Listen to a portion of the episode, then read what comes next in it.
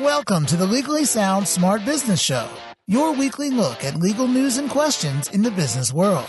Here are your hosts, Nasser Pasha and Matt Staub.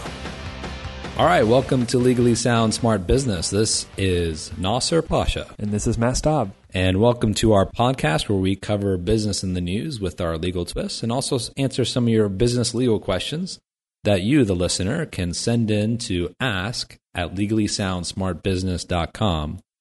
And this is our Friday episode, my favorite. Yeah, I think it's what are they follow Fridays on Twitter. So this is a good opportunity if you're listening to this on a Friday morning to. I guess you can't follow us because we don't have a Twitter for the podcast. But what's the closest thing?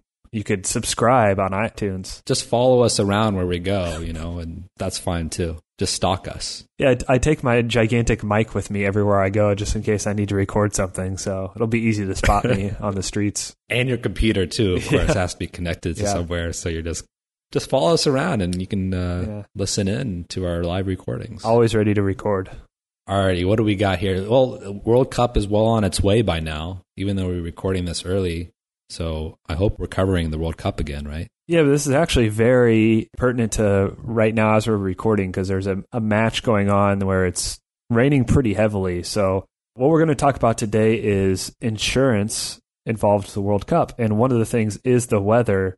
If there's any sort of delay, you know, if they're going to play in rain, but if there's lightning, for example, they can't play, obviously. But what this gets to is they talked to the main insurance underwriter for the World Cup. And as you can imagine, this is a pretty big deal to be in this position. The World Cup happens once every four years and is, you know, internationally is just a massively followed event. So there's obviously a lot of types of things that can go wrong and there's a lot of insurance that's going to be put in place in order to combat those issues that might arise. I, I mentioned weather, but you know, soccer, the fans can get a little bit rowdy. So there's, you know, destruction concerns as well but there's lots of other things. Yeah, well, coupled with the fact that it's in Brazil, and I think everyone's been listening about some of the issues surrounding the games there. It's you know it's a developing country.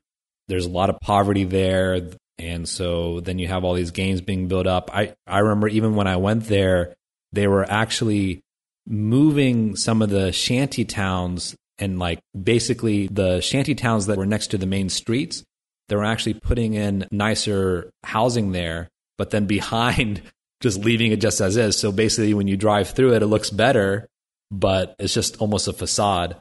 So there's that going on. Then, of course, you know, some of these stadiums aren't even completely built yet. There's a game tomorrow, which is the England uh, Italy game, which I'll be watching on. This is this tomorrow Saturday. That'll be fun.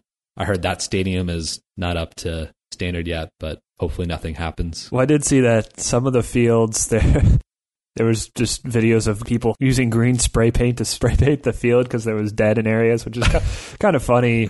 I mean, it's you know, it's like it's the end of the world if it's there's some dead spots. I mean, I guess it looks prettier on TV, Yeah. but That's not as bad as if it's like any kind of structural integrity issues, which that's what I thought they were implying. But I mean, that's fine. I mean, it, it, all they need is a field. They don't need grass necessarily everywhere either. I mean, that it is Brazil. Yeah, and another thing too is, you know, this is one reason why they announced the venues for these huge events so far in advance. So the Olympics, I think, is even farther in advance. But this is, I think, seven years it was named. The insurance underwriters pretty much started from day one, sent a team out, and just you know you have to cover so Yeah. many so many risks. Uh, it's just it's just crazy how how involved there are from you know a whole seven year period. I'm sure though it's nice to. Well, I guess they have the Olympics coming up too in a couple of years, so it's even Yeah, it's In two years, it's going to be pretty pretty chaotic times. It's, hopefully, the country's okay after this because you hear so many stories of the Olympics and World Cup being in spots and just decimating the land and kind of ruining things. Yeah.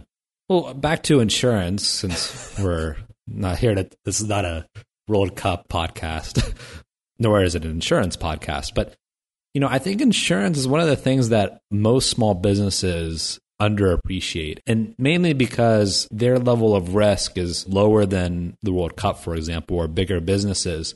And so it's kind of hard to, you're not going to appreciate it until you go through a loss, right? But people have to also remember, in the, even in the FIFA context, is when you have all these vendors contracting with each other, each of these contracts usually has some requirements that that vendor is properly insured.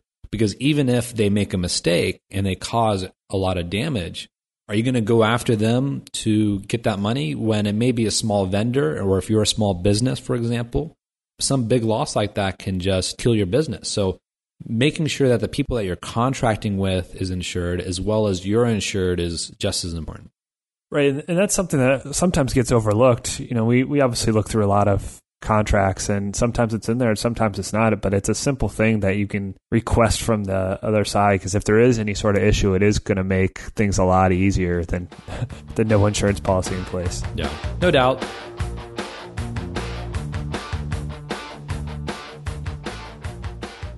let's get to our uh, question of the day question of the day on our good friday here we are i own a restaurant can i help get to the new minimum wage by giving them a $1 food credit each hour. And this is in Stockton, California. It's, it's speaking to the minimum wage that's going to get bumped up here in a couple weeks in California from 8 to $9 an hour. Yeah. You know, this is not as easy as a question as I thought it was.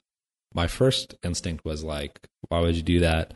Now I'm wondering like what kind of food they have and does it depend upon what it is? Because if it's really good food, then it's like, okay, maybe that's okay. Well, the general rule is that for minimum wage laws is that you have to pay in cash or something easily convertible to. But there is this weird exception that you can credit them in order to get to that minimum wage for lodging or food that is actually provided for.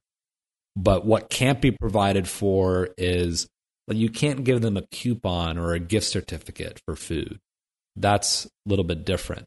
So in this case, this person is giving them a food credit for each hour. I think there's a better way to handle that. What do you think? Yeah, I don't like the way that they're handling it. And and just to go off what you just said, the employee still has to agree to it. So it still has to be uh you know, they have to voluntarily accept this and definitely need to get it in yeah. writing in writing too. So I, I want to make that little caveat. But in this situation, it just seems like it's so much easier just to pay them the extra one dollar an hour and then you can build the food credit in that way. I, you know, if you want to still have it in there, you can still have that. Just pay them the full amount and deal with the food aspect of it later. I think we have to give a disclaimer on this one because this is general advice. This is a very specific question, obviously. And I would work with an attorney to review California law again and also try to tailor your objectives in a way that is a little bit less, how do I put it, ambiguous as to which way it goes. In other words, I think your objective is kind of up to interpretation a little bit. I think there's a ways to do it in a way that would reach the same objective but have a little more clear. That's a good attorney answer. I, uh, uh, you should, you should, uh, you should just consult an attorney. Yeah, I just don't want to give the questioner a wrong impression. No, it's, it's obviously, true. It's true. We have that disclaimer every time, but specifically in this case too. Yeah, hopefully people listen through the entire podcast episode because that's when all the disclaimers that we have come into play. So if they don't listen to those, then I guess I guess they never hear them. Yeah. Well, they better listen to it because embedded within that disclaimer has little tidbits about other things and little surprises that if you listen carefully. Yeah, it's like the credits of the Iron Man movies. If you, you know, people stick around just to see that because there's always some little sneak peeks into what's in the future. It's usually just Samuel L. Jackson doing something, but st- still still worth waiting around for. That's the same case in our. We have Samuel L. Jackson usually at the end, but you know sometimes sometimes yes, sometimes no. You'll have to listen to it and see if it goes well this time. We should just insert some Samuel L. Jackson yelling in the middle of our disclaimer this week. uh, we'll have to get the rights to do that, but we'll we'll try our best. I'm not going to try it and do an impression, but. I was waiting for that. All right. Well, that's our Friday episode. Thank you for joining us. Yep. Keep it sound and keep it smart. This has been the Legally Sound Smart Business Show with your hosts, Nasser Pasha and Matt Staub. The Legally Sound Smart Business Show is your weekly look at legal news and questions in the business world. Legally Sound Smart Business is a podcast that is intended but not promised or guaranteed to be current, complete, or up to date, and should in no way be taken as an indication of future results.